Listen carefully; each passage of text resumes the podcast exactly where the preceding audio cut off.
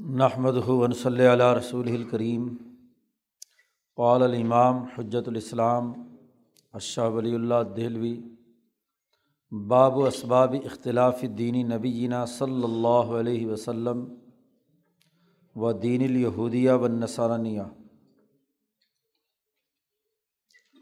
یہ اس ببحث سیاست ملیہ کا انیسواں باب ہے۔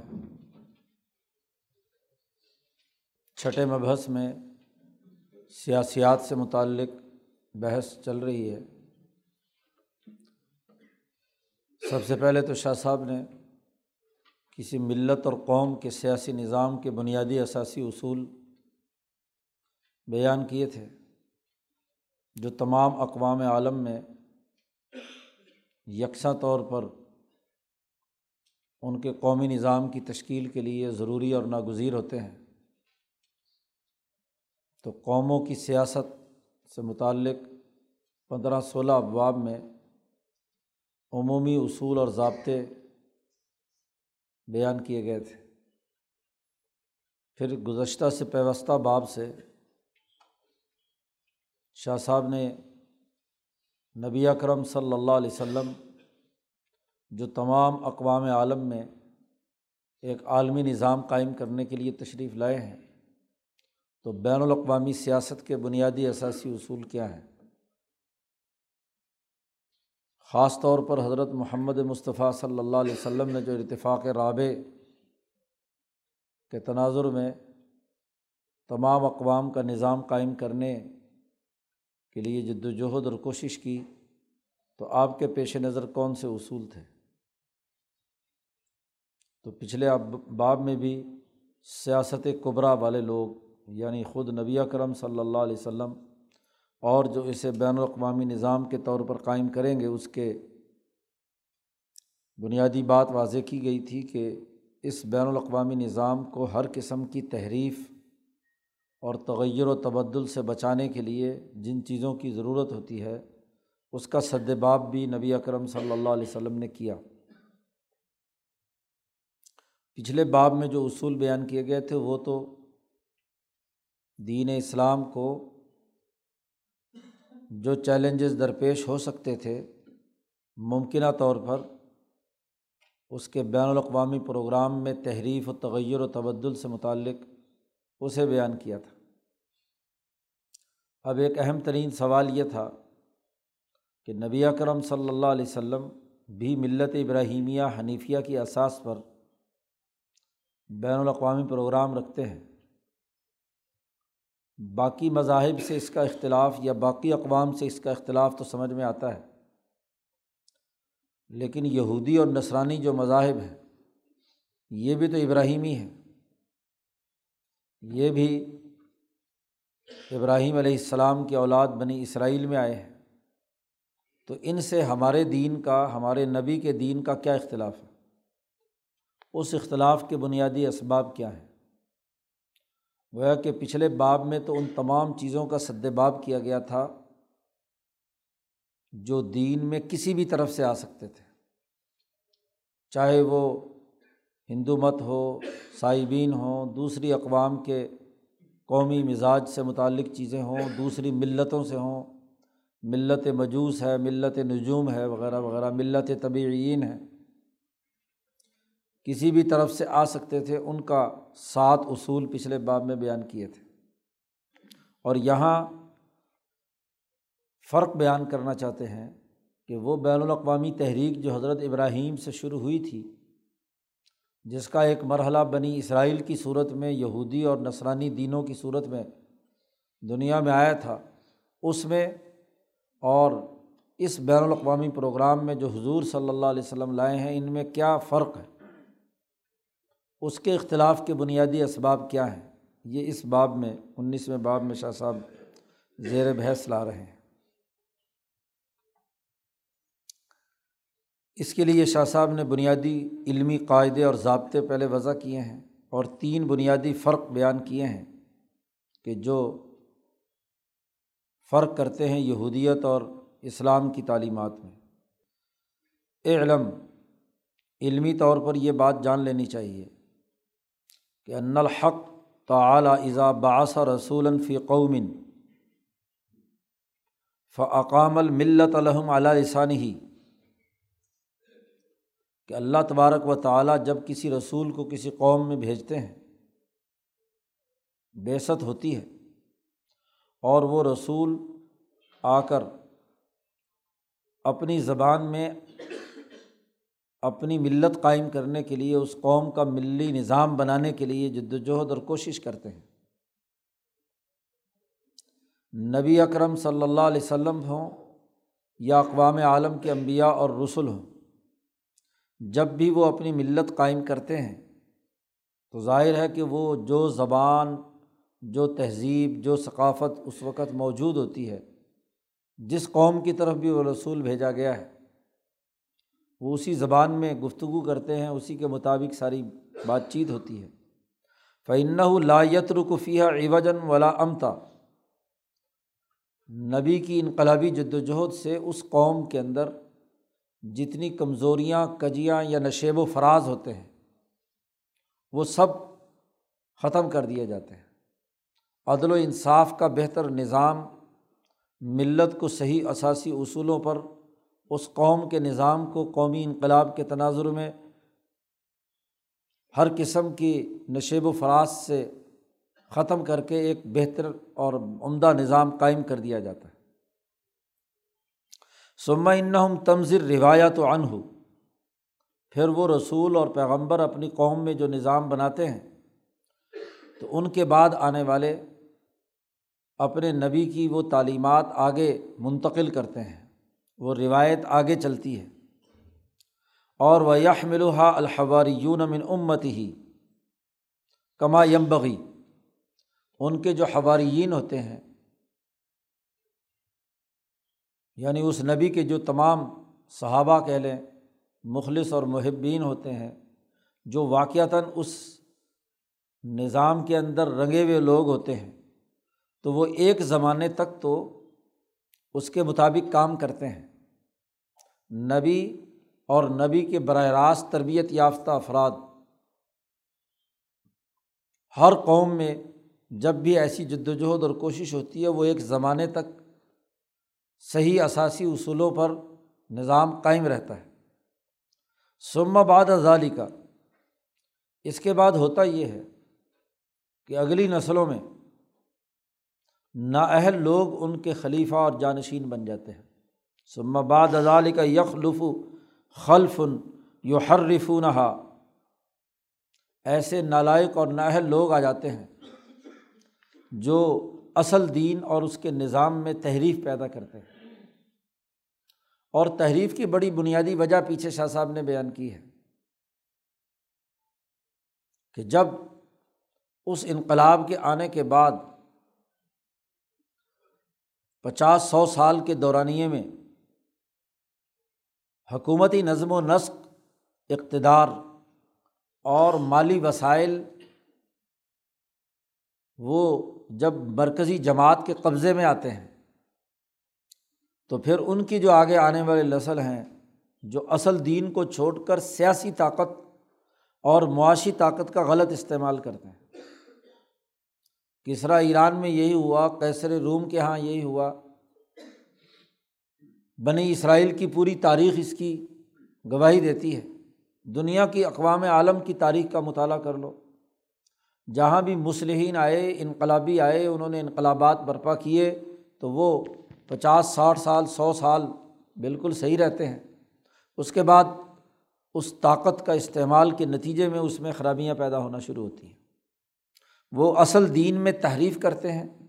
وہ یہ تحاون فیحہ اور اس میں سستی اور تعاون اور ان بنیادی اقدار کی اہمیت ان کے اندر کم ہو جاتی ہے۔ تعاون کی تعریف پیچھے شاہ صاحب نے کی تھی۔ الاستفاف وین قسون منہا و یزید الفیہ اس پروگرام میں خواہشات اور مفادات کے تحت کہیں کمی کر دیتے ہیں۔ اور کہیں اپنی طرف سے اضافہ کر دیتے ہیں۔ خود قرآن حکیم نے امبیا کا پورا واقعات بیان کرنے کے بعد صورت مریم میں کہا ہے کہ فخالف ممباد خلف اضاء الصلاۃ و طباء الشہوات فصوف یلق نویہ حضرت ذکریہ علیہ السلام سے لے کر حضرت موسا اور ادریس، ان انبیاء کا پورا تذکرہ کرنے کے بعد کہا کہ ان کے بعد ان کے وارث نااہل لوگ ہوئے اور انہوں نے نمازیں ضائع کر دیں اور خواہشات کے پیچھے دوڑ پڑے۔ تو جب ان انبیاء کا اگلا زمانہ ان کے متبین کا آتا ہے تو اس میں خرابی پیدا ہوتی ہے۔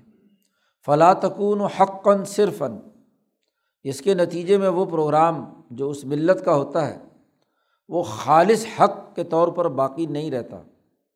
بل ممزوجن بالباطل۔ بلکہ باطل کے ساتھ مکس اپ ہو جاتا ہے۔ حق اور باطل، جس کو قرآن نے کہا، لا تلبس الحق قبل باطلی حق و باطل کے ساتھ مکس اپ مت کرو۔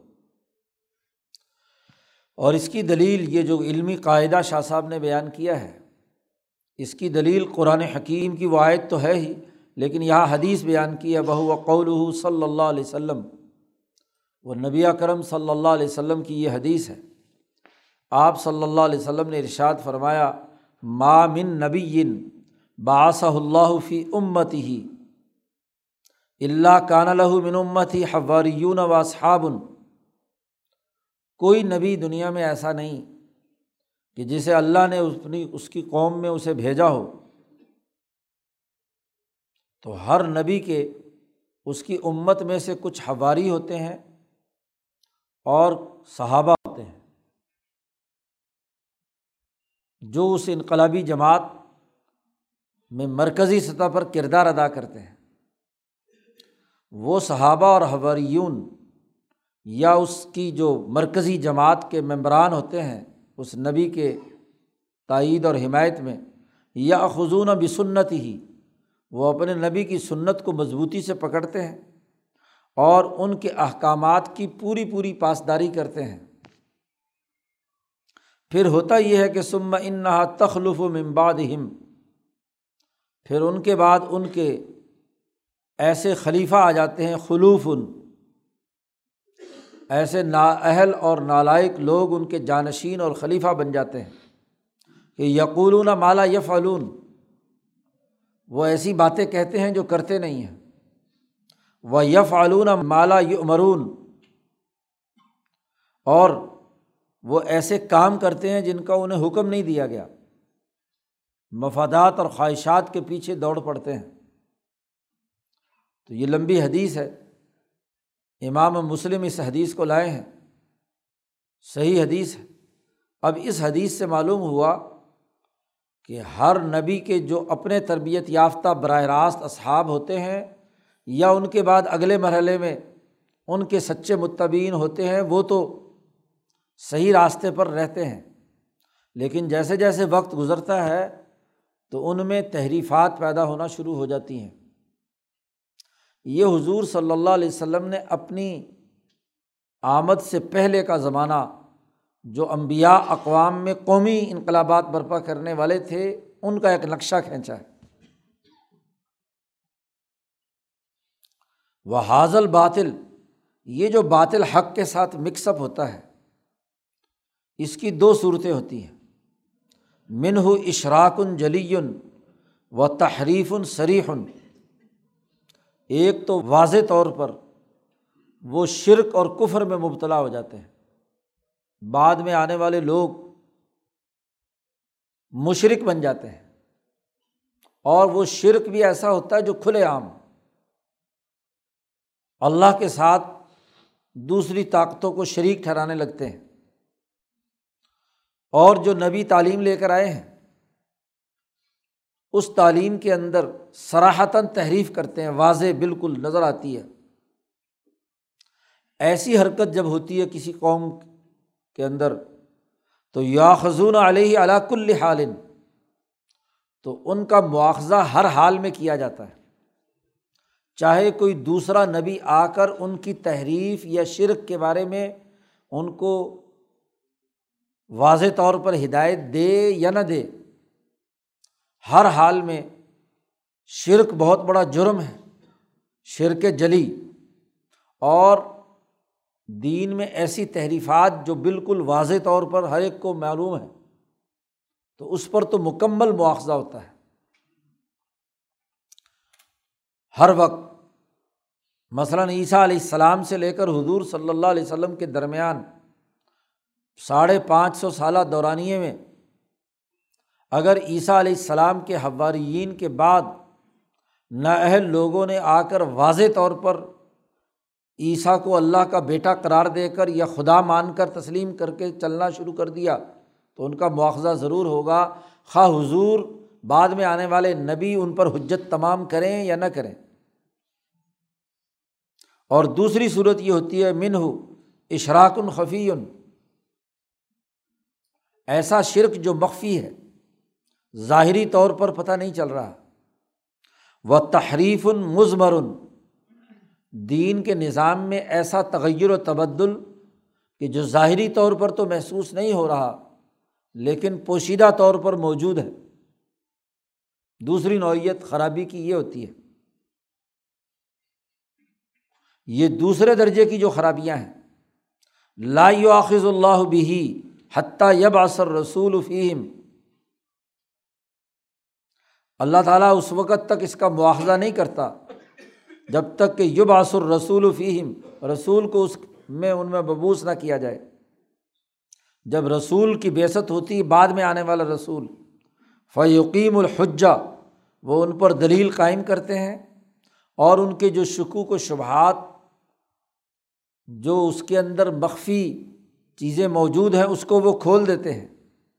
لیاحیہ منحیہ امبینتن و جو زندہ ہے تو دلائل کی بنیاد پر اس کو زندہ کرے، اور جو ہلاک ہونا ہے وہ بھی دلائل کی بنیاد پر ہلاک ہو۔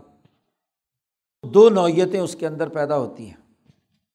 آپ صلی اللہ علیہ وسلم سے پہلے تمام اقوام عالم میں جتنے انبیاء آئے ہیں ان پر جو جو کتابیں نازل ہوئیں یا صحیفے یا ہدایات آئیں۔ تو عام طور پر ہوارئین اور اصحاب کے بعد نااہل لوگ آ گئے اور انہوں نے یا شرک جلی کیا یا شرک خفی کیا۔ یہ دو خرابیاں ان کے اندر پیدا ہوئیں۔ پھر ہوتا کیا ہے؟ شاہ صاحب کہتے ہیں فائدہ بوئی صفیم الرسول، جب ان میں اگلا، ان کے بعد آنے والا جب رسول مبوس ہوتا ہے تو رد کل شعین الا اصل ہی تو وہ ہر چیز کو اپنے اصل اصول کی طرف واپس لوٹا دیتا ہے۔ اس میں جو کمیاں، کوتاہیاں، جو مسائل پیدا ہوتے ہیں، تو ان تمام کو وہ دور کر کے جو اصل اس کی شریعت یا اس ملت کی بنیادی اثاثی اصول ہے ان کو زندہ کیا جاتا ہے۔ یوسف علیہ السلام کے بعد بنی اسرائیل میں ایسے ہی صورت حال پیدا ہوئی، تو موسا علیہ السلام نے آ کر اس کو اصل اصول پر قائم کر دیا۔ موسا علیہ السلام کے بعد خرابیاں آئیں تو داود علیہ السلام اور سلیمان علیہ السلام نے اسے اصل اس پر قائم کر دیا۔ ان کے بعد خرابیاں آئیں تو عیسیٰ علیہ السلام نے یہی کام کیا۔ عیسیٰ علیہ السلام کے بعد ایسی خرابیاں پیدا ہوئیں تو حضرت محمد مصطفیٰ صلی اللہ علیہ وسلم نے آ کر ان تمام خرابیوں کو دور کر کے اصل ملت ابراہیمیہ، حنیفیہ کو زندہ کر دیا۔ اب اس تغیر و تبدل جو آ کر رسول پہلی باتوں میں تبدیلی پیدا کرتے ہیں، اس کی نوعیت کیا ہوتی ہے؟ اس کی چار پہلو یہاں شاہ صاحب نے بیان کیے ہیں۔ فما کا منہا من شاعر اللہ اب وہ جب دوسرے نئے نبی آتے ہیں بعد میں، اب وہ یہ دیکھتے ہیں کہ جو چیزیں پہلی قوموں میں پہلے ابیا کی تعلیمات میں جو اللہ کے شاعر ہیں، ان شاعر میں کسی قسم کا کوئی شرک وغیرہ داخل نہیں ہوا، یا عبادات کے طور طریقے ہیں، ان میں کوئی تغیر و تبدل نہیں ہوا۔ و ترک ارتفاقات یا ارتفاقات کے طریقے ہیں۔ اللہ ین طبق علیہ القوانین الملیہ ابقاہ وہ ارتفاقات جن پر ملی قوانین پورے پورے منطبق ہوتے ہیں، ارتفاقات بھی صحیح ہیں۔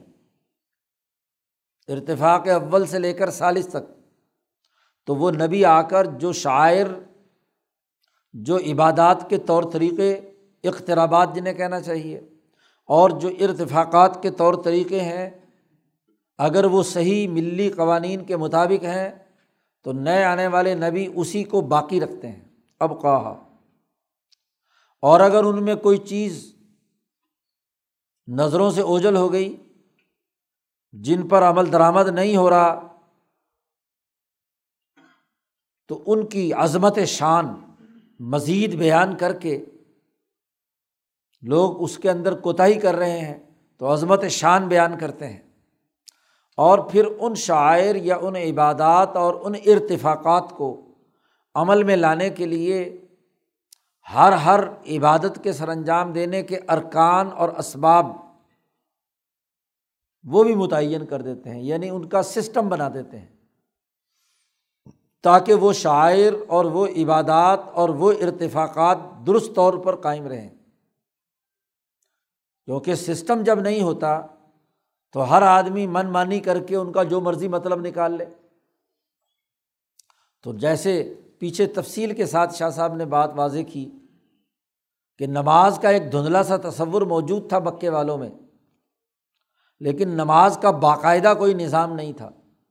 تو حضور نے اس بنیادی عبادت کو برقرار رکھا اور اس کے ارکان و اسباب متعین کر کے ایک سسٹم بنا دیا کہ جماعت کے ساتھ نماز کی ادائیگی ہو، ایسے ایسے ہو، وضو کرنا ہے، یہ اس کے ارکان ہیں، یہ واجبات ہیں۔ ایسے ہی نماز کے یہ ارکان ہیں، یہ واجبات ہیں، یہ تمام اس طریقے سے نماز پڑھنی ہے۔ تاکہ اس میں جو کمی کوتاہیاں مرور زمانہ سے پیدا ہو چکی ہیں وہ ٹھیک ہو یہ ارتفاقات میں بھی حضور صلی اللہ علیہ وسلم نے دیکھا کہ نکاح کے کئی طریقے رائج تھے۔ جیسا کہ حضرت عائشہ صدیقہ رضی اللہ تعالیٰ عنہ کی حدیث ہے، چار پانچ طریقے نکاح کے تھے۔ تو نکاح کو وہ ضروری سمجھتے تھے۔ دنیا کے ہر مہذب معاشرے میں۔ لیکن نکاح کے وہ طریقے جن میں خرابیاں تھیں، وہ ممنوع قرار دے دیے۔ اور جو نکاح کا صحیح طریقہ تھا، اس کو برقرار رکھتے ہوئے اس کے ارکان متعین کر دیے۔ کہ دونوں مرد اور عورت کی باہمی رضامندی سے ایجاب و قبول ضروری ہے، اور اس کے لیے کم از کم دو گواہ ضروری ہے اور پھر مجمع عام میں اس کا اعلان ضروری ہے۔ وغیرہ وغیرہ۔ اس کی شرائط متعین کر دی تاکہ یہ پتہ چل جائے کہ فلانا لڑکا اور فلانی لڑکی کا نکاح ہو گیا ہے۔ اب اس لڑکی میں کوئی اور لڑکا دلچسپی نہ لے۔ خفیہ نکاح کے جتنے بھی راستے تھے وہ بند کر دیے، مثلاً۔ ایسے ہی خرید و فروخت، لین دین ہاں جی قومی سطح کے نظام کے امور، ان کے ارکان اور اسباب متعین کر دیے جاتے ہیں۔ تو جو بنیادی اثاثی امور شاعر میں سے ہوں اخترابات میں سے ہوں یا ارتفاقات میں سے ہوں، ان کو برقرار رکھ کر اس کا باقاعدہ نظام بنا دینا یہ پہلا طریقہ ہے جو امبیا علیہم السلام بعد میں آنے والے یہ کام کرتے ہیں۔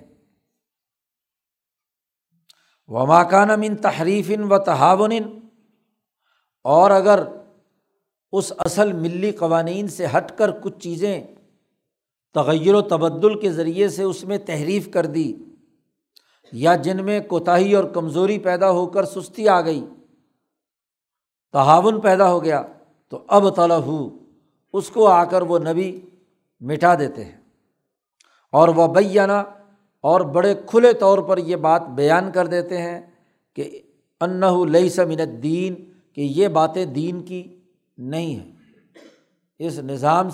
ملت ابراہیمیہ حنیفیہ کے اصولوں سے متصادم ہے، اس سے ہٹ کر ہے۔ نمبر تین وماکانہ من الحکام کسی بھی ملت کے جو احکامات ہوتے ہیں، اس کی تفصیلات بھی پیچھے شاہ صاحب نے واضح کی ہیں کہ سیاسی نظام بنانے، ملت کو قائم کرنے کے لیے شاعر، عبادات اور ارتفاقات کا عملی نظام بنانے کے لیے کچھ احکامات دیے جاتے ہیں۔ یہ کرنا ہے اور یہ نہیں کرنا۔ اور ہر حکم کے پیچھے ایک علت ہوتی ہے۔ پیچھے شاہ صاحب نے باب الحکم ولا میں علت اور حکم کا باہمی جو ربط اور تعلق ہے وہ واضح کیا ہے۔ احکامات ضرور کسی نہ کسی مسلحت سے تعلق رکھتے ہیں۔ پیچھے شاہ صاحب نے یہ بات بھی واضح کی تھی سیاسی نظام میں کہ علم المصالح و المفاصد ایک ہے علم المصالح والمفاسد کہ انسانی سوسائٹی کے لیے فائدہ مند اور مسلحت والی چیزیں کون کون سی ہیں؟ اس مسلحت کو حاصل کرنے کے لیے کوئی حکم دیا جاتا ہے۔ اس مسلحت کو سامنے رکھتے ہوئے کسی حکم کی علت اخذ کی جاتی ہے۔ اور جہاں جہاں وہ علت پائی جاتی ہے، وہاں وہاں وہ حکم پایا جاتا ہے۔ اسی طریقے سے اگر کسی مفسدے کی وجہ سے، فساد کی وجہ سے کسی چیز سے روکا گیا ہے، جتنی بھی چیزوں سے روکا جاتا ہے کسی نہ کسی فساد کی وجہ سے، مفسدے کی وجہ سے، تو وہ مفسدہ کو سامنے رکھ کر اس کی جو علت، اس حکم روکنے کی سامنے آتی ہے، اس علت کی بنیاد پر احکامات طے کیے جاتے ہیں۔ اب ہوا یہ کہ پہلے نبی نے جب اپنی قوم کا نظام بنایا تھا، اس زمانے میں ان کے سامنے ایک مسلط تھی۔ اس مسلحت کی وجہ سے ایک حکم انہوں نے جاری کیا تھا اپنے زمانے میں۔ لیکن زمانے کے تغیر و تبدل سے یا عادات و اطوار اور تہذیب و ثقافت کے بدلنے کے نتیجے میں وہ مسلطیں اور ان کی جو اس کی وجہ سے جو علت سامنے آئی تھی اور اس کی بنیاد پر جو حکم جاری ہوئی ہوا ہوا تھا، اس کو بدل دیا جاتا ہے۔ کیونکہ زمانہ بدلا، انسانوں کے درمیان لین دین اور پیداواری رشتوں میں تغیر و تبدل آیا، نئے عصری تقاضے سامنے آئے، تو وہ بعد میں آنے والے نبی، پہلے نبی نے اگر کوئی حکم جاری کیا تھا، تو اس کو یہاں بدل دیا جاتا ہے بد دلہ عز المقصود الاصلی فی شر اس لیے کہ احکامات کو نافذ کرنے میں بنیادی مقصد، مقصود اصلی تو وہ مسلطیں تھیں۔ ان مسلطوں کو پورا کرنے کے لیے ہی ان کے مضان اور ان کی علل، اس کا عنوان اختیار کیا گیا تھا۔ تو اگر وہ مسلط ہی ختم ہو گئی تو وہ علت نہیں رہی، جب علت نہیں رہی تو وہ حکم نہیں رہا۔ اس لیے اس کے اندر جو تغیر و تبدل وہ کرتے ہیں۔ گویا کہ شاعر، عبادات اور ارتفاقات، ان میں تو وہی اصل بنیادی چیزیں برقرار رکھی جاتی ہیں۔ ان میں اگر کوئی اضافہ ہوا ہے تو اس کو سرے سے بدل دیتے ہیں۔ تحریف و تغیر و تبدل اگر ہوتا ہے۔ لیکن وہ ذیلی احکامات جن کے نتیجے میں اس قانون پر عمل درآمد کرنے کا سسٹم بنایا گیا ہے۔ وہ چونکہ مسلطوں کی بنیاد پر ہوتا ہے، تو مسلط زمانے کے بدلنے سے بدل جاتی ہیں، اس لیے اس کو وہ نئے آنے والے نبی اسے بدل دیتے ہیں۔ وہ روبما کانا شعین بسا اوقات ایک چیز کسی مسلط کے حصول کا ذریعہ ہے۔ غالب گمان یہ ہے کہ یہ مسلط اسی سے آئے گی۔ لیکن وقت گزرتا ہے یا حالت بدلتی ہے، تو بسا اوقات اس کے بعد وہ مزنہ نہیں رہتا، وہ علت اس کی بن نہیں سکتی۔ ایک مثال سے شاہ صاحب نے بات سمجھائی۔ جیسا کہ مثلاً بخار کی علت اصل میں کیا ہے؟ انسانی جسم میں بخار کیوں ہوتا ہے؟ اس لیے ہوتا ہے کہ سوران الاخلاط انسان میں جو اخلاط چار کھلتے ہیں، سودا سفرا خون، بلغم ان کے اندر جوش پیدا ہوتا ہے ان میں سے کسی ایک میں، یا دو میں، یا تین میں۔ ان کا تناسب جسم میں بگڑ جاتا ہے، تو اس کے نتیجے میں حرارت پیدا ہوتی ہے۔ کہ وہ جو خلط ایک ہے، وہ خراب ہو گئی، فاسد ہو گئی۔ بلغم زیادہ بڑھ گیا مثلاً جسم میں، تو بخار ہے۔ اب بخار نے کرنا کیا ہے؟ کہ اس بلغم جو پیدا ہوا ہے، اس کو وہ جلاتا ہے۔ جسم سے خارج کرنے کے لیے خود کار سسٹم کے تحت جسم میں بخار ہوتا ہے۔ یا اسی طریقے سے کوئی بخار گرمی کی وجہ سے ہوا، کسی اور وجہ سے ہوا، تو اصل تو بنیادی چیز انسانی جسم کے اخلاق کا جو توازن ہے، وہ بگڑ جانا ہے۔ وہ بگڑتا ہے تو بخار ہوتا ہے۔ اب ہوا کیا؟ کہ طبیب صاحب نے اس کے لیے کچھ بنیادی علت تلاش کی۔ اور اس کو اس بخار کو اس در منسوب کر دیا۔ مثلاً انہوں نے کہا کہ جناب آپ کو یہ بخار ہے تو علت انہوں نے تلاش کی کہ کل مشیف شمس اس بخار والے سے پوچھا بھی کیا کھایا تھا، کیا پیا تھا، اس کی ہسٹری لی جاتی ہے۔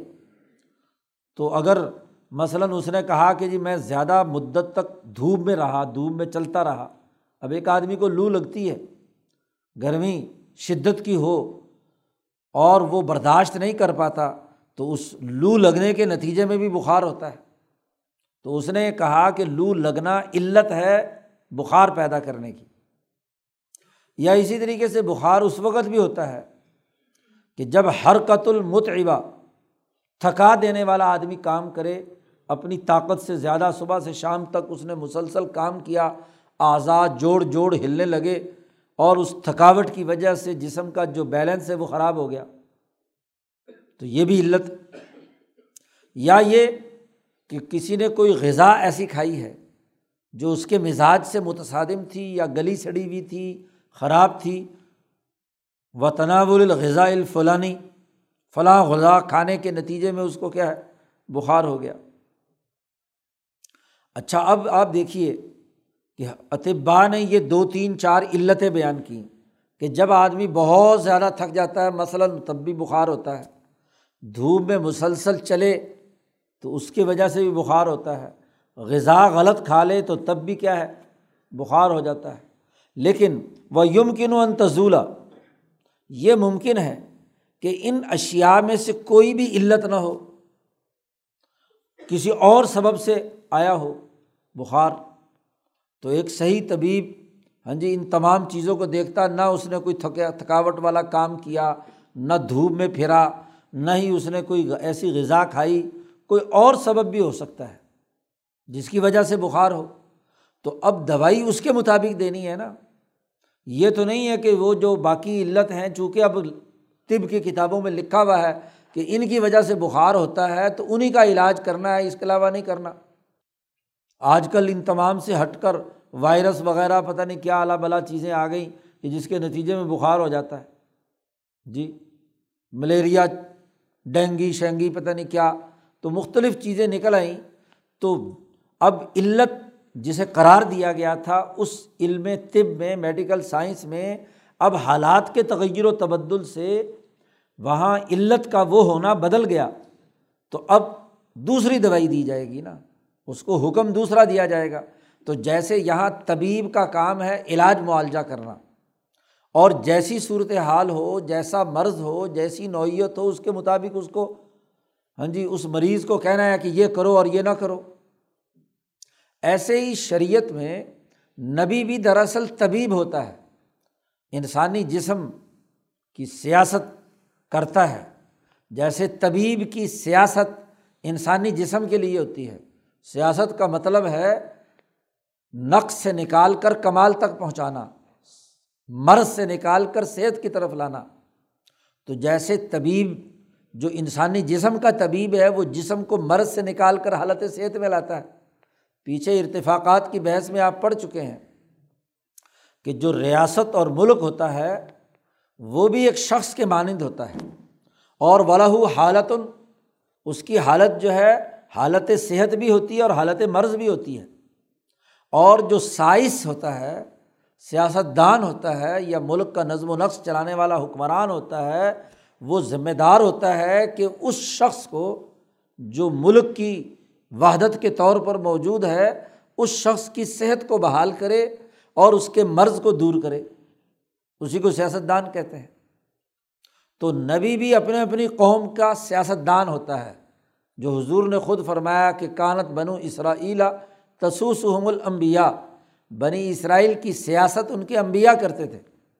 اور سیاست یہی ہے کہ اپنے دور میں اپنی قوم کا جو مرض ہے، اس مرض کو دور کرنا، معروضی حالات کا جائزہ لینا۔ سیاست دان وہ نہیں ہوتا کہ ماضی میں کوئی تجربہ ہوا تھا یا کوئی لکھے ہوئے کتابوں میں قوانین اور ضابطے تھے اب بس اس کو ہر حال میں اپلائی کرنا ہے، چاہے اس سوسائٹی پر وہ لاگو ہوں یا نہ ہو، اور اس سے وہ مرض کا علاج ہوتا ہو یا نہ ہو۔ جیس کی ایک بڑی مثال، ہمارے جیسے غلام معاشروں میں الیکشن کا وہ فرسودہ ظالمانہ نظام ہے، جو اس لیے جی برطانیہ میں ہے، اس لیے تمہارے یہاں بھی یہ ہونی چاہیے۔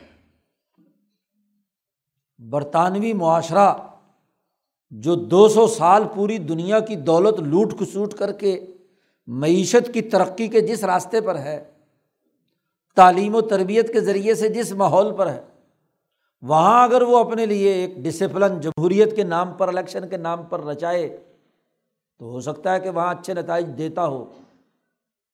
لیکن ایک غلام معاشرہ پستی کی حالت میں، جہاں ستر اسی فیصد لوگ جاہل ہیں نہ انہیں حقوق کا علم ہے، نہ کچھ۔ ان کا ووٹ، ان کا جاگیردار خرید کر ڈلواتا ہے۔ ان مزدوروں کا ووٹ وہاں کا سرمایہ دار صنعت کار اپنے مفادات کے لیے ڈلواتا ہے۔ وہاں یہ کہنا کہ اس طرح کی جمہوریت سے لوگ منتخب ہو کر جائیں گے۔ وہ تو سارے فراڈیے ہوتے ہیں، جاگیردار ہوتے ہیں۔ جی وہ پاکستان کا ایک حکمران کہا کرتا تھا کہ جمہوریت اور الیکشن اپنے اپنے حالات کے مطابق ہوتی ہے۔ ہم یہاں اس طرح کی جمہوریت کے متحمل نہیں ہو سکتے کہ یہاں کا جاگیردار اور وڈیرا جمہوریت کے نام پر اسمبلیوں میں آ کر بیٹھ جائے اور ذاتی مفادات کے لیے لوگوں کے استحصال کرے۔ یہاں تو ایک سخت ڈسپلن والے نظم و نسق کی ضرورت ہوتی ہے۔ تو حالات کے بدلنے سے چیزیں بدلتی ہیں۔ اس لیے کہ سیاسیات کی کتابوں میں جمہوریت جمہوریت ہاں جی لکھی ہوئی ہے، لہٰذا جمہوریت کے گنے ہم نے ضرور چوس رہے ہیں تو علاج کیا ہے؟ جس ہاں ستر سال سے اسی طرح کی جمہوریت ہاں جی بنی ہوئی ہے۔ اب بیچاری عراق کی پارلیمنٹ جتنے مرضی قوانین منظور کرے کہ امریکہ یہاں سے نکل جائے نکل جائے گا۔ اس کے پلے ہے کیا؟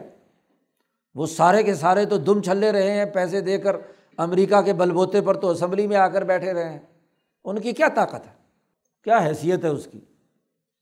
تو بات یہ ہے کہ سیاست پیش آمدہ حالات اور معروضی تقاضوں کے مطابق سوسائٹی کے جو مسائل ہیں، حالت مرض ہے، اس کو دور کرنے کا نام ہے۔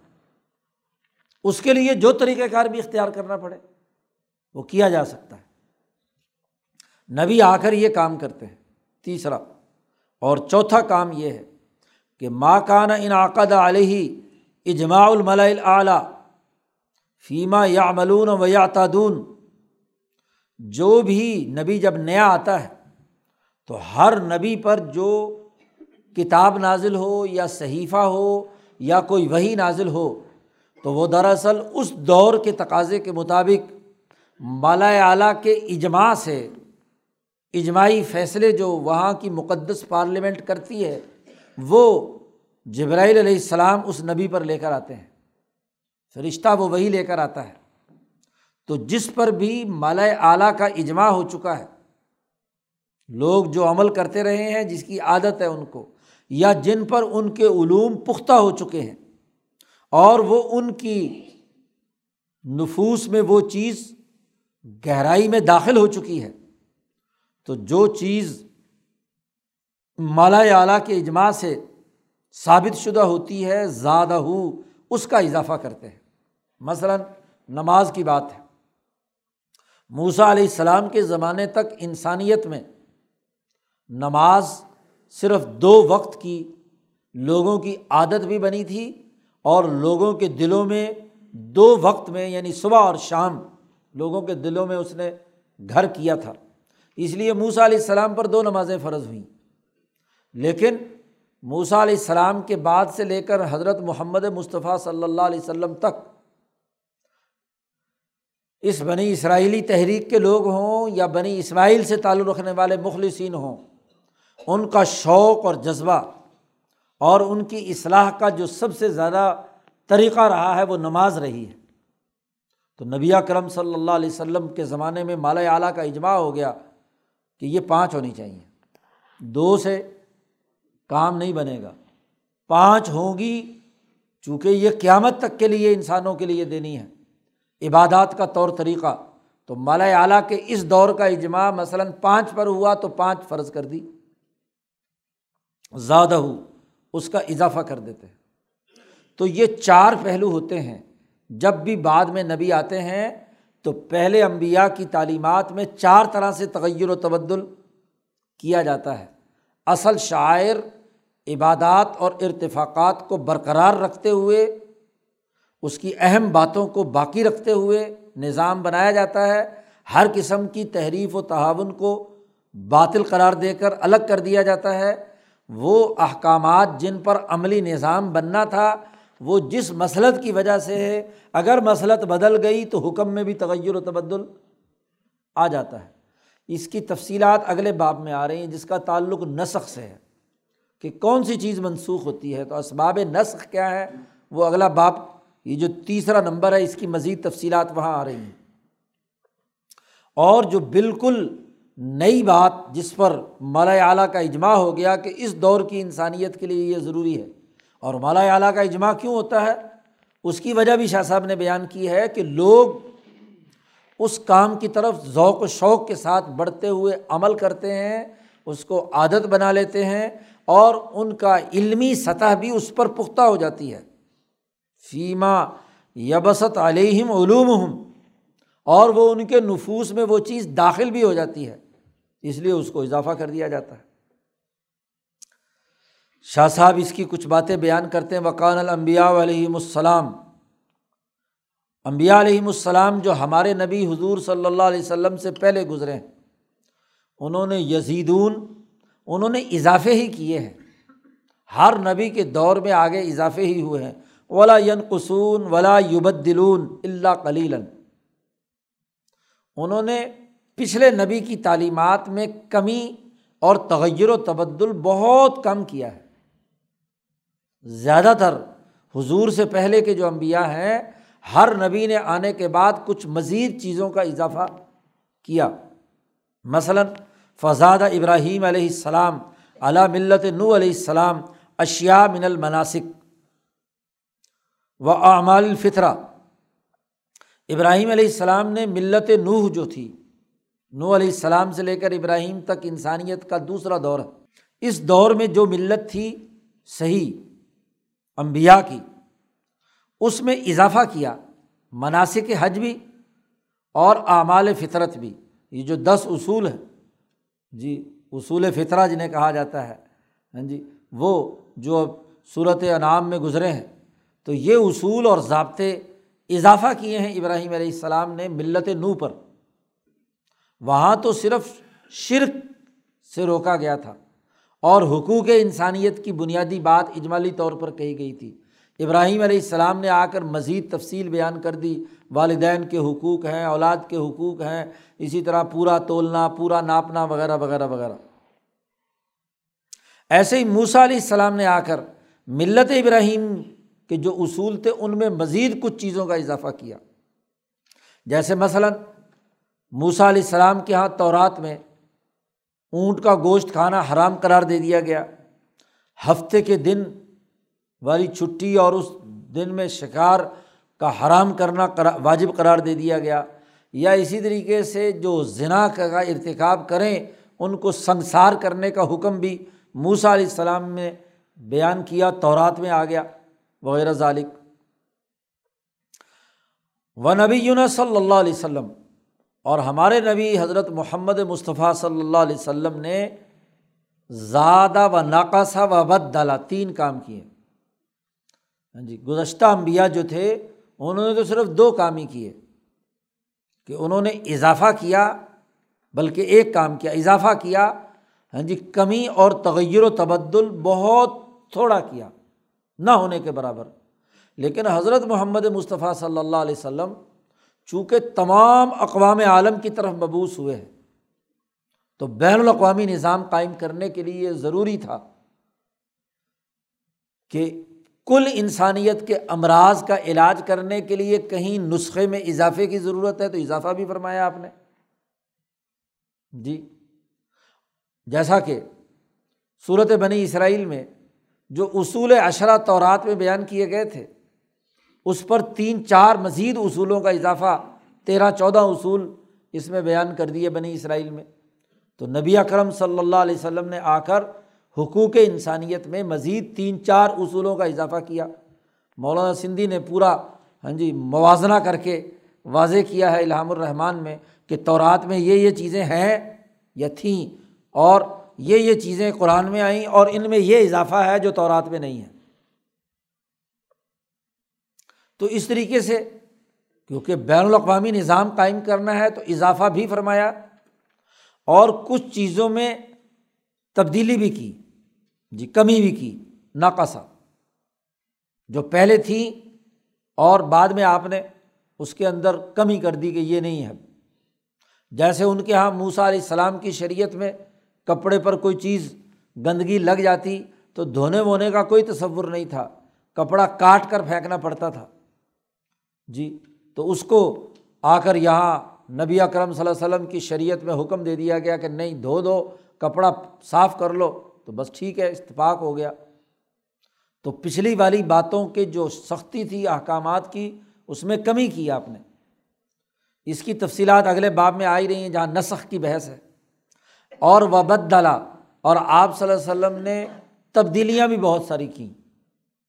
کیوں؟ اس لیے کہ حضور سے پہلے کے جو امبیا تھے، وہ اپنی اپنی خاص قوم کی طرف مبوس ہوئے تھے۔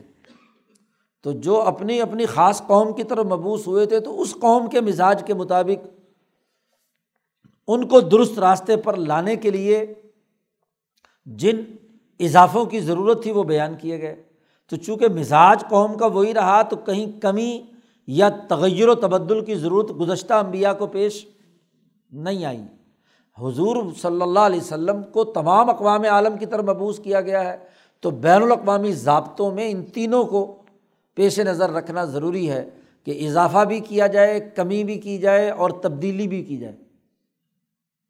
تو سیاست قبرا یا امام الانبیاء ہونے کی حیثیت سے، صاحب سیاست قبرا ہونے کی حیثیت سے آپ صلی اللہ علیہ وسلم نے تینوں کام کیے ہیں۔ تو پیچھے جو بات عنوان قائم کیا تھا کہ ملت اسلام میں اور ملت یہود و نصارہ میں جو بنیادی فرق ہے، وہ فرق کیسے واضح ہوا؟ تو اس کو یہاں علمی طور پر شاہ صاحب نے واضح کر دیا۔ شاہ صاحب کہتے ہیں کہ وہ نازرفی دقائق شریعہ وہ آدمی جو شریعت کی انتہائی اہم چھوٹی چھوٹی باریک باتوں پر بھی نظر رکھتا ہے، جب وہ ان امور کا استقرا کرے گا، ان امور کا جائزہ لے گا کہ حضور نے کہاں زیادتی کی، کہاں تبدیلی کی اور کہاں اس کے اندر کمی کی۔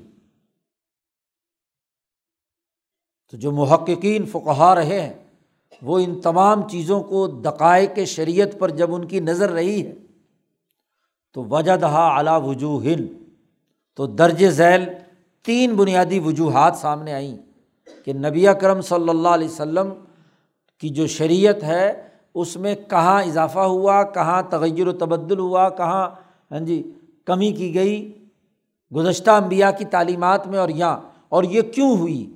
اس کے بنیادی اسباب کیا ہیں؟ تو اس کو شاہ صاحب یہاں پر واضح کرتے ہیں، ان کی نمبرنگ کر رہے ہیں کہ منہا نمبر ایک، پہلی چیز، کہ ان الملت الہودیہ حمل حل اخبار و رحبان ملت یہودیت کو حضرت موسیٰ علیہ السلام کے بعد ان کے علماء اور ان کے راہبوں نے اس کی ذمہ داری اٹھائی تو فہر رفو ہا انہوں نے اس میں تغیر و تبدل کیا تحریر پیدا کی ان پہلوؤں سے جو پچھلے باب میں ہم بیان کر چکے ہیں، جہاں تحریف کا تذکرہ آیا تھا۔ فیمہ سبق۔ فلما جان نبی صلی اللہ علیہ وسلم نبی اکرم صلی اللہ علیہ وسلم آئے اور انہوں نے ان تمام تحریفات کو ختم کر کے ہر چیز کو اپنی اصل پر برقرار رکھ دیا۔ تو اس جب اصل پر آئے تو فخ تلفت شریعت ہو حضرت محمد مصطفیٰ صلی اللہ علیہ وسلم کی شریعت مختلف ہو گئی۔ یہودیوں کی اس شریعت کی نسبت سے جو اس زمانے میں یہودیوں کے ہاتھ میں تھی۔ اصل یہودیت نہیں۔ اصل یہودیت جو تھی موسا علیہ السلام کے زمانے میں، وہ تو بالکل ملت ابراہیمیہ کے اثاثی اصولوں کے مطابق تھی۔ اس کے شاعر، اس کے عبادات، اس کے ارتفاقات میں کوئی تغیر و تبدل نہیں تھا۔ اس کو تو نبی نے بھی آ کر برقرار رکھا۔ البتہ ملت یہود جو اس زمانے میں مسق شدہ یہودیت ان کے پاس تھی، تو اس سے نبی اکرم صلی اللہ علیہ وسلم کی جو شریعت ہے وہ مختلف ہو گئی۔ اللہ ہی فی عیدیم تب انہوں نے یہ کہنا شروع کیا کہ حاضہ زیادت و نقص و تبدیل حالانکہ ولی سا تبدیل فی الحقیقت۔ وہ حقیقت میں تبدیلی نہیں تھی۔ پہلی اصولی بات۔ کہ اصل، چونکہ نبی کرم صلی اللہ علیہ وسلم نے اصل ملت ابراہیمیہ یا ملت یہودیہ اور ملت عیسائیہ کے جو بنیادی اثاثی اصول تھے اور وہ تین چیزیں تھیں جیسا کہ پیچھے آپ معلوم کر چکے، شاعر، عبادات اور ارتفاقات۔ نمبر دو، دوسرا، اگر ہم جائزہ لیں تمام شریعت کے امور کا استقرا کریں، تو دوسری چیز جو واضح ہوئی وہ یہ کہ نبی صلی اللہ علیہ وسلم باسا بے ستن تتزم منو بے ستن اخرا نبی اکرم صلی اللہ علیہ وسلم کی مبوسیت ہوئی بعیسہ ہاں جی ایسی بیست تھی کہ جو اس بیست سے اگلی ایک اور بیست ضمن میں پائی جاتی تھی۔ یعنی نبی نے چونکہ بین الاقوامی انقلاب برپا کرنا تھا لیوز رہو الدین کل ہی اس لیے ایسی جماعت تیار کی کہ وہ جماعت بھی انسانیت کی طرف مبوس ہونی تھی۔ صحابہ کی خلافت راشدہ کے زمانے میں آپ کا جو غلبے کا ہدف جس کے لیے آپ کو دنیا میں بھیجا گیا تھا، وہ اس جماعت کے ذریعے سے پورا ہونا تھا۔ اور پھر اس جماعت کے ذریعے سے بین الاقوامی انقلاب کی تکمیل ہونی تھی۔ تو آپ کی بیست بیست عامہ تھی، پوری اقوام عالم پر تھی۔ تو ایک بنیادی فرق یہ ہے۔ پھر اس کی بھی مختلف پہلو بیان کیے کہ یہ بیست کا پہلا دائرہ وہ ہے فل اولا کئی جگہ یہ شاہ صاحب بات بیان کر چکے ہیں کہ حضور کی بیست کی دو حیثیتیں ہیں۔ ایک قریش کی طرف اور ایک پھر قریش کے ذریعے سے پوری دنیا انسانیت کی طرف۔ تو اسی کو شاہ صاحب یہاں بیان کر رہے ہیں کہ پہلی بیست یہ تھی کہ انما کانت الا بنی اسماعیل، کہ وہ بیست جو پہلی تھی وہ بنی اسماعیل کی طرف تھی۔ اور اس کی دلیل قرآن حکیم کی آیات ہیں ولدی باصف العمبین رسول من ہم نے ان امیین میں رسول بھیجا انہیں میں سے۔ تو امیین کی طرف بیست ہوئی یعنی بنی اسماعیل کی طرف۔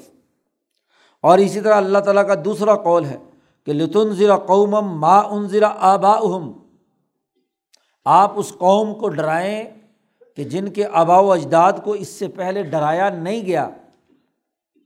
اسماعیل علیہ السلام سے لے کر نبی کرم صلی اللہ علیہ وسلم تک درمیان میں ان بنو اسماعیل پر کوئی نبی نہیں آیا تھا۔ تو تین سو سال پہلے بنی اسماعیل خراب ہوئے تھے جب امر ابن لوہائی نے یہاں حکمرانی قائم کر کے بت پرستی شروع کی تھی۔ تو اس تین سو سالہ دور میں کوئی نبی آپ سے پہلے نہیں آیا تھا۔ تو اس قوم کو ڈرائیں۔ تو گویا کہ یہاں بیست سے معلوم ہوا کہ یہ بیست صرف مکے والوں اور بنی اسماعیل کی طرف تھی، ان آیات سے معلوم ہوا۔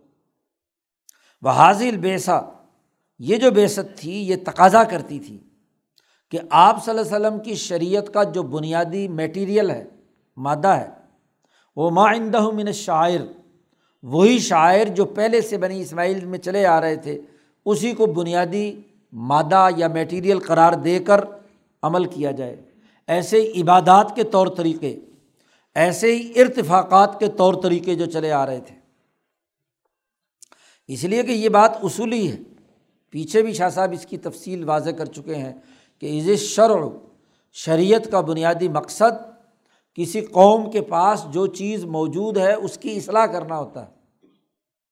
لا تکلیف ہم نہ یہ کہ اس قوم کو ایسی کاموں کا پابند بنانا جو بالکل نہیں وہ جانتے۔ قوم سرے سے اجنبی ہے، بالکل ہی نئی بات، ایسا نہیں ہوتا۔ خود قرآن نے کہا کہ کل ما کن تو بدامن اور رسول آپ کہہ دیجیے کہ میں رسولوں میں کوئی نئی بدت لے کر، نیا پروگرام لے کر نہیں آیا۔ یہاں شاہ صاحب نے وضاحت کی۔ شاہ صاحب کہتے ہیں، اس کی نظیر اللہ تعالیٰ کا یہ قول ہے۔ قرآن عربین لعلکم تاقلون یہ قرآن عربی زبان میں نازل ہوا ہے۔ تاکہ تم عقل حاصل کرو۔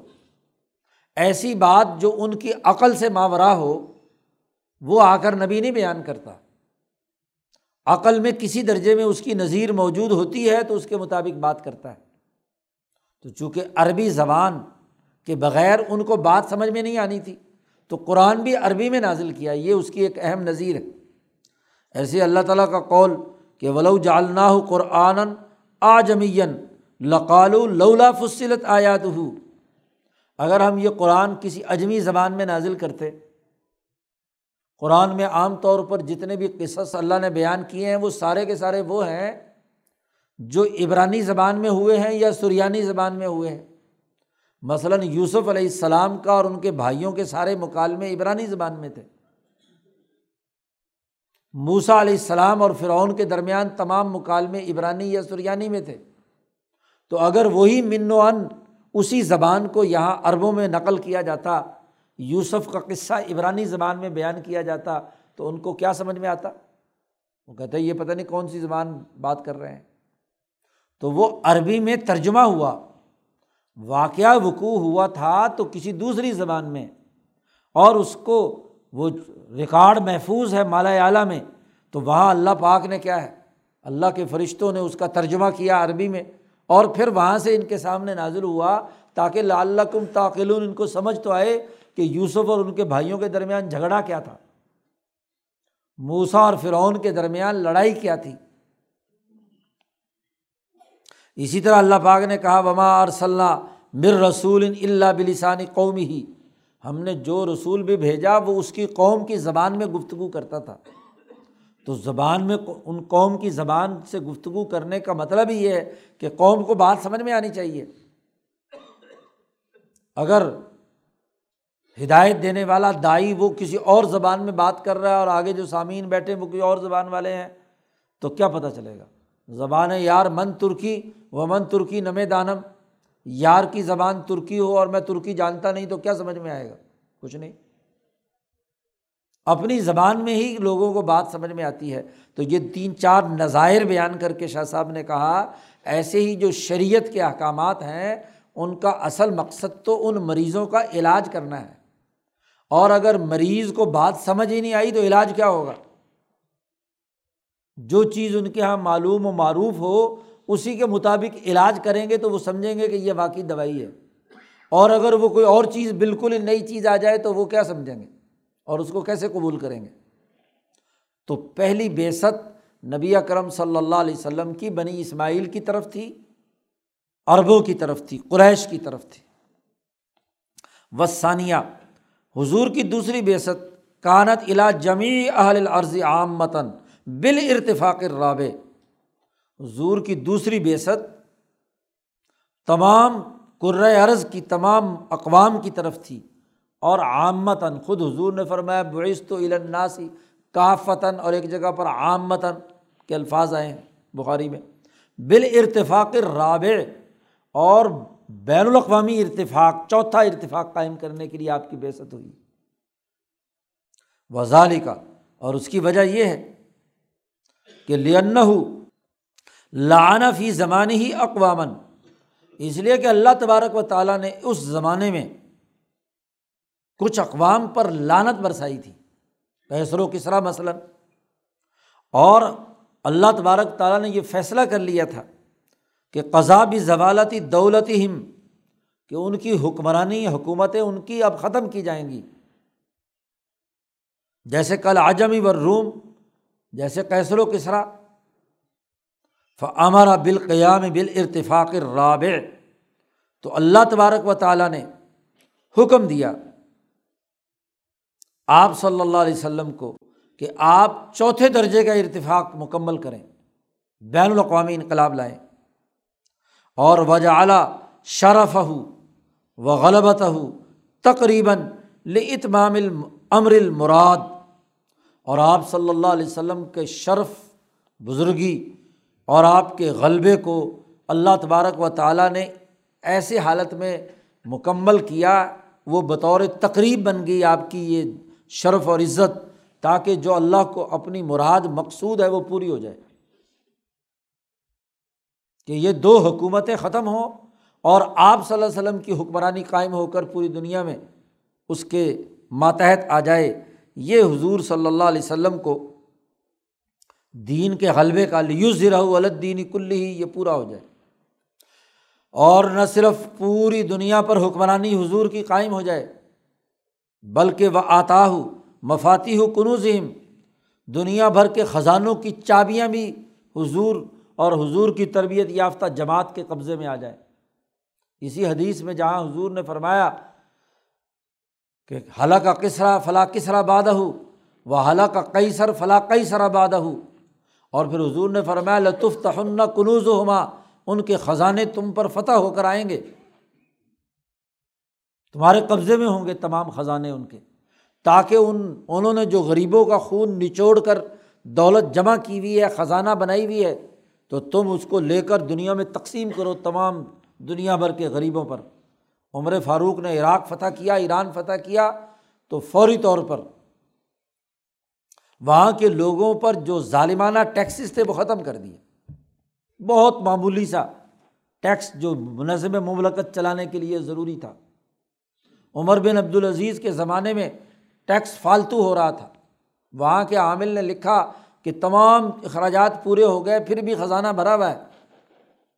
تو عمر بن عبدالعزیز نے کہا کہ جتنے غیر شادی شدہ نوجوان اور نوجوان لڑکے، لڑکیاں، ان کی شادی کرا دو۔ بیت المال سے پیسہ خرچ کر کے۔ ہو گیا، وہ بھی ہو گیا۔ انہوں نے پھر بھی بچ گیا۔ انہوں نے کہا ہاں جی تمام جو محتاج اور غریب، کوئی بھی کسی بھی طرح کا سارا پیسہ یعنی اس پیسے کو قوم کی امانت ہے، لہٰذا ان کی ضرورت پر خرچ کرو، خزانہ بنا کر رکھنے کی کیا بات ہے؟ تو یہ نظام کو دنیا میں قائم کیا۔ فصل الہو بھی حسبی حاضل کمال اور جب یہ لازمی ہوا کہ تمام خزانے آپ کے پاس آ گئے جی اور تمام ارتفاق رابع کا بین الاقوامی نظام قائم کرنا ہے، تو اس کمال کے حصول کے لیے، خلافت قبرا کے قیام کے لیے ضروری ہوا کہ کچھ اور ایسے احکامات دیے جائیں بین الاقوامی نظام قائم کرنے کے لیے جو تورات میں نہ ہوں۔ تورات کے احکامات سے ہٹ کر ہوں۔ کیوں؟ تورات تو ایک قوم کے امراض کا علاج کرنے کے لیے آئی تھی۔ اور یہاں حضور کی بیست بیست عامہ ہے۔ وہ تو صرف بنی اسرائیل کا علاج کے لیے آئی تھی۔ اور اب حضور کی بیست نہ صرف بنی اسماعیل، بن کے بنی اسرائیل بھی اور اسی سے آگے بڑھ کر سابعین بھی ہاں جی پوری دنیا کی اقوام عالم آپ کے پاس ہیں۔ تو اب بین الاقوامی نظام قائم کرنے کے قوانین اور ضابطے بھی کیا ہو جائیں گے؟ بدل جائیں گے۔ مثلاً، نبی اکرم صلی اللہ علیہ وسلم کو اجازت دے دی گئی کہ کل خراج والجزیہ، کہ دنیا سے ٹیکس وصول کریں، کیونکہ عالمی نظام قائم کرنا ہے۔ اور عالمی نظام بغیر وسائل کے ہو نہیں سکتا۔ تو اس عالمی نظام کے قیام کے لیے ضروری ہے کہ لوگوں پر ٹیکس لگایا جائے۔ تو رات میں یہ نہیں تھا حکم۔ جی۔ اس لیے ٹیکس بین الاقوامی نظام عدل و انصاف کا قائم کرنے کے لیے ہی لگایا جاتا ہے۔ قومی نظام کے لیے تو قوم سے پیسے لے کر قوم کا نظام بنتا ہے۔ وہ تو قوم کو فائدہ ہوتا ہے۔ یہ ٹیکس ایسے علاقوں میں بھی خرچ کیا جائے گا یا خرچ کیا جاتا رہا ہے کہ جو ابھی فتح نہیں ہوئے، ان کی فتوحات کے لیے تو لشکر چاہیے، وسائل چاہیے، ان کے لیے پیسے چاہیے۔ ایسے ہی وہ مجاہدات جتنے بھی جہاد اور اس سے متعلق مجاہدات ہیں وہ، اور ایسے ہی احکام کے علاوہ تحریف پیدا کرنے والے جتنے مداخل ہیں ان تمام میں احتیاط، جیسے کہ اس کی تفصیل پچھلے باب میں بیان کی گئی کہ جو احتیاط آپ صلی اللہ علیہ وسلم نے بین الاقوامی نظام میں ممکنہ طور پر خلل پیدا کرنے کا باعث بنتے تھے، ان کو روکا جائے۔ جس کی تفصیل پیچھے چھ ہنجی شکلوں میں پچھلے باب میں بیان کی گئی ہیں۔ تو یہ تورات میں یہ احکام نہیں تھے۔ تورات کے مخاطب تو صرف ایک قوم تھی اور ایک قوم کا عام طور پر مزاج، ارتفاقات اور اس کے معاملات اور لین دین وہ ایک ہی طرح کے ہوتے ہیں۔ تو ان کا علاج کیا جا سکتا ہے؟ لیکن کہاں مشرق، کہاں مغرب، کہاں عرب، کہاں عجم، کہاں ایشیا، کہاں افریقہ؟ ہاں جی مزاج مختلف، زبانیں مختلف، حالات مختلف۔ تو بین الاقوامی نظام میں ہاں جی خلل واقع ہو سکتا تھا، تحریف ہو سکتی تھی۔ اس لیے اس تحریف کو روکنے کے لیے وہ پابندیاں لگائیں جو پیچھے ہاں جی پچھلے باب میں شاہ صاحب نے بیان کیے ہیں حضور صلی اللہ علیہ وسلم کی طرف سے۔ تو دوسرا بڑا بنیادی سبب یہودی دین میں اور نسرانی دین میں وہ قومی اور بین الاقوامیت کا فرق ہے۔ کہ بین الاقوامی بیسد کی وجہ سے احکامات میں فرق پڑ گیا۔ جو تورات میں اور یہودیت اور عیسائیت میں نہیں تھے۔ تیسرا بنیادی فرق یہ ہے کہ انّو بوئی صفی زمانے نن فطرتن قل ان درست فی المل الحق۔ کا نبی اکرم صلی اللہ علیہ وسلم کی بیست ایک بڑے لمبے طویل زمانے کے بعد ہوئی ہے۔ اور اس زمانے میں جو اصل حق ملتیں تھیں، وہ مٹ چکی تھیں۔ عیسیٰ علیہ السلام کے ساڑھے پانچ سو سال بعد، جیسے آج ہی آپ نے فتح الرحمان میں پڑھا ہے وہاں شاہ صاحب نے حاشیے میں بیان کیا ہے کہ حضرت فطرت کے لفظ پر تشریح کرتے ہوئے کہ حضور صلی اللہ علیہ وسلم کی بیست میں اور عیسیٰ علیہ السلام کی بیست کے درمیان پانچ سو ساٹھ سال کا فاصلہ تھا۔ جی وہاں شاہ صاحب نے فارسی میں یہ بات بیان کی ہے۔ تو اس ساڑھے پانچ سو سال کے دورانیے میں جو اصل ملت حقہ تھی، ابراہیمی تحریک کی، وہ مٹ چکی تھی۔ وہ حرفت، اس میں تحریف ہو چکی تھی اور لوگوں پر تعصب کا غلبہ ہو چکا تھا۔ لوگوں کے اندر جھگڑے اور لڑائیاں، دنگا فساد زیادہ ہونے لگ گیا تھا۔ فقانوں لا یت رکون ملت ہم الباطلا تو اس پانچ سو سال کے عرصے میں، ایک سو سال میں تین سے چار نسلیں گزرتی ہیں۔ چار نسلیں بھی ہوں تو پانچ سو، ساڑھے پانچ سو سال میں ہاں جی چار کے ساتھ ضرب دے لو۔ بیس، پچیس نسلیں گزرنے کے بعد اصل دین کی حالت کیا رہے گی؟ وہ تو مس ہو چکا ہوگا۔ یہاں تو ابھی سامنے موجود ہو۔ آپ ایک آدمی سے ایک بات کہیں کہ ایسے کرنا ہے اور اسے کہیں کہ اگلے کو جا کر یہ بتلا دو۔ تو وہ اگلے کو بتائے اور وہ اگلے کو بتائے۔ پانچویں تک بات پہنچتے پہنچتے ذرا پانچویں کو بلا کر پوچھو کہ کیا بات کہی ہے۔ تو وہ پانچواں چھٹا جو ہے وہ بھول چکا ہوتا ہے کہ اصل بات کیا چلی تھی۔ تو یہاں تو ساڑھے پانچ سو سال گزرے۔ تو وہ نسل در نسل جو بات آگے منتقل ہونی تھی۔ تو وہ کیا ہے؟ منتقل نہیں ہوتی، ہوئی۔ تو اپنی باطل ملت کو چھوڑتے نہیں تھے۔ ولا عادات الجاہلیہ اور نہ ہی وہ جاہلیت کی ان عادات کو ترک کرتے تھے۔ اسی وقت ہونا تھا اللہ بتاکید بالغن فی مخالفت تلکل عادات تو ان عادات کے مقابلے میں اس کی مخالفت میں بہت سختی کی جاتی، زیادہ تاکید کے ساتھ۔ زیادہ ڈسپلن قائم کرتے ہوئے اس چیز کو پابندی کے ساتھ کیا جاتا، تب ہونا تھا۔ تو چونکہ پانچ سو سال سے انسانیت میں علوم ہاں جی ختم ہو چکے تھے، ملتوں میں تحریف ہو چکی تھی، اس لیے بہت سے ایسے احکامات ہیں شریعت محمدیہ میں کہ جو تورات اور انجیل میں نہیں ہے اور اس دین میں اس لیے آئے ہیں کہ تاکید پیدا کر رہی تھی۔ یہ تیسرا بڑا بنیادی سبب ہے ہاں جی یہودیت اور عیسائیت اور اسلام کے درمیان فرق و امتیاز کے حوالے سے۔ فسارا ظالی کا معدن لکثیر من الاختلاف۔ بہت سے اختلافات کا یہ تیسری وجہ بھی ہے، جو یہودی ملت میں اور عیسائی اور دین اسلام کے درمیان ہے، یا عیسیٰ علیہ السلام کی ملت میں اور ہاں جی نبی اکرم صلی اللہ علیہ وسلم کے دین میں جو فرق پایا جاتا ہے، اس کی ایک وجہ یہ بھی ہے۔ تو گویا کہ تین بنیادی چیزیں ہیں کہ اصل ملت کے شاعر عبادات اور اتفاقات میں یہودیوں اور عیسائیوں نے تغیر و تبدل کیا تھا۔ نبی نے آ کر اس جو اس وقت کا مروجہ یہودیت یا مروجہ عیسائیت ہے، اس کو بدل کر صحیح اصل ملت قائم کی۔ ایک اختلافی وجہ۔ دوسری بڑی اختلافی وجہ یہ ہے کہ حضور صلی اللہ علیہ وسلم کی بیست بین الاقوامی نظام قائم کرنے کے لیے ہوئی ہے ارتفاق رابع کے لیے ہوئی ہے۔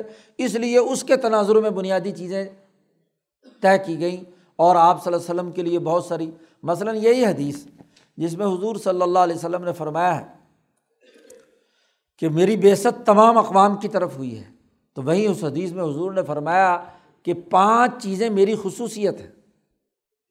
بخاری کی یہ روایت ہے، پانچ چیزیں میری خصوصیت ہیں اور ایسی مجھے پانچ چیزیں عطا کی گئی ہیں جو مجھ سے پہلے کسی نبی کو نہیں دی گئیں۔ جیسے مثلاً یہی کہ مجھ سے پہلے نبی اپنے اپنی قوموں کی طرف مبوس تھے، میں کل انسانیت کی طرف مبوس ہوا ہوں۔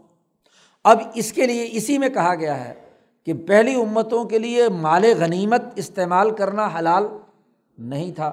اور میرے لیے اہلت لیل غنائم، میرے لیے مال غنیمت جو ہے وہ حلال قرار دے دیا گیا۔ کیوں؟ کہ مال غنیمت کی طاقت سے ممالک فتح کرنے تھے۔ بین الاقوامی نظام قائم کرنا تھا۔ دور دراز تک ہاں جی حکومت قائم کرنی تھی۔ بین الاقوامی سیاسی نظام قائم کرنا تھا۔ خلافت قبرا اس کے لیے وسائل چاہیے۔ اگر مال غنیمت کا استعمال حلال نہ ہو تو فوجیوں کی تنخواہیں کہاں سے آئیں گی؟ ان کی ضروریات کیسے پورا ہوں گی؟ فوجی نظم و نسق کیسے ہوگا؟ اسی طرح تیسری بات حضور نے وہاں یہ فرمائی کہ مجھ سے پہلے امبیا کے لیے تو عبادت کے لیے مخصوص مسجد میں جا کر نماز پڑھنا ضروری تھا۔ اور میرے لیے کیا ہے؟ پوری جعلت لیل عرض و مسجد و تہورا میرے لیے پوری عرض کو پاک بنا دیا اور سجدہ کا بنا دیا۔ جہاں بھی وقت آئے، مسجد ہو، عبادت خانہ ہو، نہ ہو، بس قبلے کی طرف رخ کرو اور جنگل میں ہو، صحرا میں ہو، اذان دو اور وہیں کیا ہے؟ نماز پڑھ لو۔ بین الاقوامی انقلاب کے لیے یہ ضروری ہے۔ اب دور دراز سے فوج ہاں جی دوسرے ملکوں کی طرف سفر کر رہی ہے، اب وہ کہاں مسجدیں تلاش کرتی پھرے؟ عبادت گاہ بنائے اور وہاں نماز پڑھے، وہ تو ہے نہیں۔ تو اب جہاد کا راستہ بین الاقوامی انقلاب برپا کرنا ہے، تو اس کے لیے یہ ضرورت ہے کہ جہاں بھی وقت ہو جائے، بس اس وقت میں اذان دو اور نماز پڑھ لو۔ اور پھر اگلی خصوصیت بھی یہ، اب ایسے جنگل میں پانی شانی نہیں ہے۔ تو میرے لیے یہ زمین پاک بنا دی گئی۔ کہ بس اس کے اوپر ہاتھ مارو، تیمم کرو تو تہارت ہو گئی جی۔ پہلے والے لوگ تو اپنی اپنی قوم میں اور اپنے شہر میں ہیں۔ ارتفاق سالس کے درجے کا انقلابات تھے ان کے تو۔ اپنے شہر میں اور اپنے ملک میں ہیں۔ اور شہر میں اگر ہیں تو پانی تو ہوگا نا۔ اس لیے ان کے لیے تیمم جائز نہیں تھا۔ ہمارے لیے تیمم جائز کر دیا اس لیے کہ انہوں نے جہاد کرنا ہے، بین الاقوامی نظام قائم کرنا ہے۔ انسانی سوسائٹی کا عالمی سطح کا نظام بنانا ہے۔ اس لیے کہا کہ جہاں بھی ہو، نہیں پانی ہے، سفر میں ہے، مٹی ہاتھ لگاؤ۔ وہ مٹی جس سے ناپاکی ہوتی تھی، اسی مٹی کو پاک بنا دیا۔ تیمم کر لو۔ تو وہ خصوصیتوں کا تعلق بھی دراصل بیست عامہ کے ساتھ ہے۔ جی۔ اب جو لوگ ارتفاق رابع کی حیثیت سے نبی اکرم صلی اللہ علیہ وسلم کے بین الاقوامی انقلاب کے مشن کو نہیں سمجھتے، وہ ان آیات اور احادیث کا مطلب بھی نہیں سمجھ سکتے۔ جی یہ امام شاہ ولی اللہ صاحب کی خصوصیت ہے۔ اور پھر شاہ صاحب فرماتے ہیں کہ یہ بین الاقوامی خصوصیت یہ بھی ہے کہ دنیا میں حضور کے بعد جہاں بھی ہاں جی دنیا میں تغیرات و تبدلات ہوں گے، تو ضرور حضور کی نبوت اور دین کے اثرات ضرور جھلکیں گے۔ اس کے اثرات ہوں گے۔ شاہ صاحب نے بزور بازگاہ میں تفیمات الہیہ میں کہا ہے کہ جیسے چنگیز خان اور ہلاکو خان ترکوں نے دنیا پر قبضہ کیا اور مسلمانوں کو شکست دی اور نبی کی نبوت عامہ کا یہ اثر ہوا کہ جن لوگوں نے مسلمانوں کو شکست دی تھی، خود مسلمان ہوئے اور وہی ترک جو ہے دنیا میں بین الاقوامی خلافت پانچ سو سال تک انہوں نے قائم رکھی۔ اسلام کا غلغلہ انہوں نے قائم رکھا ترکوں نے۔ تو ہر نئی آنے والی نسل نے جب عرب ناکارہ ہو گئے تو اجمیوں نے سنبھالا، عباسیوں کے ساتھ مل کر۔ اور جب یہ اجمی بھی ناکارہ ہو گئے، جو ایرانی تھے ہاں جی تو پھر عثمانی ترکوں نے جی انہوں نے خلافت عثمانیہ قائم کر کے دین کے غلبے کا کام کیا۔ اور شاہ صاحب کہتے ہیں حضور کی اسی بین الاقوامی بیست کا اثر میں یہ دیکھتا ہوں کہ اگلی ابھرنے والی نسل دنیا میں جو اس ایشیا اور اس علاقے کے اندر ہے، وہ اگر بالفرض ہندوستان پر ہندوؤں کا غلبہ ہو گیا، ان کو مکمل حکومت مل گئی، تو میرا پورا یقین ہے کہ وہ بھی مسلمان ہوں گے۔ اور وہ بھی حضور کی نبوت عامہ کا اثر ہوگا۔ مسلمان ہو کر وہ دین کے محافظ بن کر دین کے لیے کردار ادا کریں گے۔ تو آپ دیکھیے کہ یہ نبوت عامہ کا بین الاقوامی نظریہ جو شام امام شاہ ولی اللہ پہ پیش کرتے ہیں، اس سے بہت ساری آیات اور احادیث اور ان کے بہت سارے پہلو سمجھ میں آ جاتے ہیں۔ اور تیسری بات کا فرق یہ ہے کہ ایک لمبے عرصے کے بعد حضور آئے، اس لیے جو غلط سسٹم ہے، اس کو توڑنے کے لیے سختی اور تائید کے جو قوانین آئے کہ جہاد کے ذریعے سے لوگوں کو اول تو دعوت دے کر بات سمجھائی جائے، نہیں باز آتے تو کینسر کی طرح ہے انہیں کاٹ کر پھینک دیا جائے، تاکہ وہ باطل اور غلط سسٹم، ظلم کا نظام زیادہ دیر باقی نہ رہ سکے۔ تو یہ تین بنیادی بنیادی اسباب ہیں جس کی وجہ سے ہمارا دین جو بین الاقوامی سیاست کے ہدف کے لیے آیا ہے، اس کے اندر اور جو قومی دین یہودیت اور عیسائیت رہے ہیں، ان کے درمیان فرق پایا جاتا ہے۔ اور اگر ملت ابراہیمیہ کے یہ دو دین، یہودیت اور نسرانیت اس میں اور دین اسلام میں یہ فرق ہے، تو باقی اقوام جتنی بھی ہیں، ان کا فرق تو بہت ہی زیادہ کیا ہوگا۔ ان سے تغیر و تبدل ہاں جی زیادہ ہوگا، فرق ہوگا۔ اب یہاں جو تیسرا اصول ایک اور پیچھے بیان کیا تھا کہ مسلطوں کی تبدیلی سے احکامات میں نسخ ہوتا ہے۔ تو اس نسخ کے اس پہلو کو واضح کرنے کے لیے شاہ صاحب نے اگلا باب بیان کیا ہے، باب و اسباب نسخ۔ ان شاء اللہ اگلے بدھ کو پڑھیں گے۔ اللہ مسلم